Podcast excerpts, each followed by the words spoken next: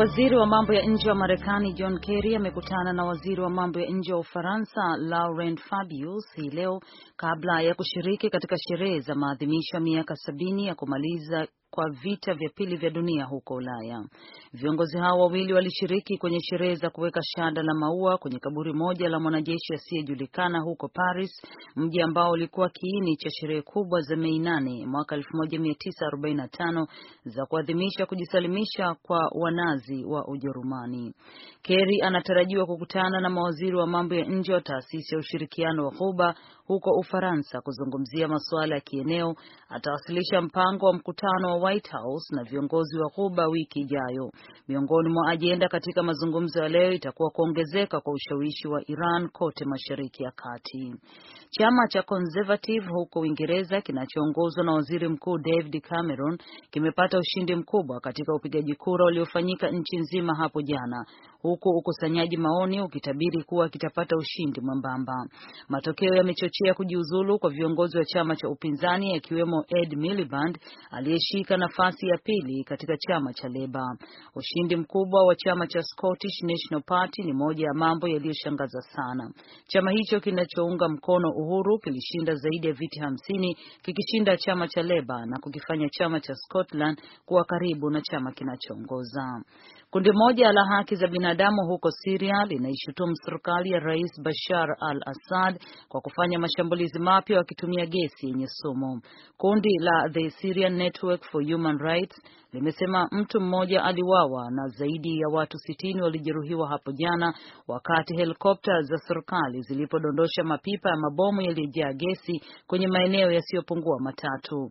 Kundi hilo lilisema kupitia kwenye mtandao wa Twitter kwamba mashambulizi yalifanyika katika vijiji vitatu huko kaskazini magharibi mwa Syria, Al Janaudia, Kansafra na Hizarin, mahala ambapo mabomu yamepiga kwenye hospitali moja.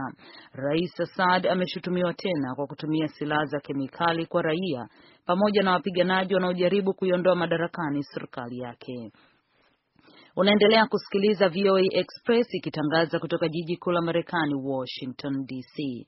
Ajali ya helikopta huko kaskazini mwa Pakistan imeua watu wasiopungua saba, wakiwemo mabalozi wa Ufilipino, Ufilipino na Norway kwa Pakistan na wake wa mabalozi wa Malaysia na Indonesia. Maafisa wanasema helikopta ilipata ajali leo huko Natal Valley. Marubani wawili na mfanyakazi mmoja pia waliuawa.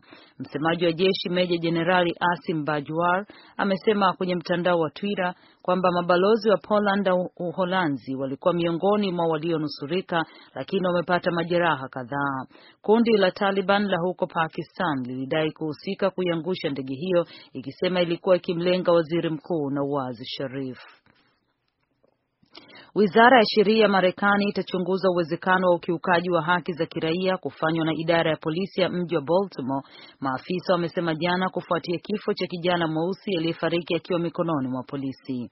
Maafisa ambao wamezungumza kwa sharti la kutotajwa wameviambia vyombo vya habari kwamba mwanasheria mkuu wa Marekani Loretta Lynch atatangaza uchunguzi wa haki za kiraia pengine hii leo.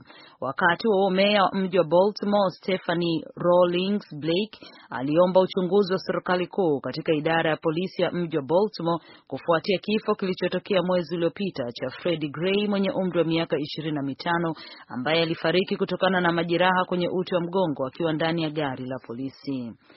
Mei nane ni maadhimisho ya miaka sabini ya kile kinachojulikana kama ushindi katika siku ya Ulaya au VE, yakiadhimisha siku katika mwaka 1945 wakati wanajeshi wa Nazi hatimaye walipoweka chini silaha zao na kumaliza vita vya pili vya dunia kwenye bara hilo. Huko Uingereza, sherehe mbalimbali za kumbukumbu zimefanyika hii leo kwa matamasha na shamra shamra mitaani zimefanyika nchi nzima katika juhudi za kuufufua tena utamaduni wa siku hiyo. Be away.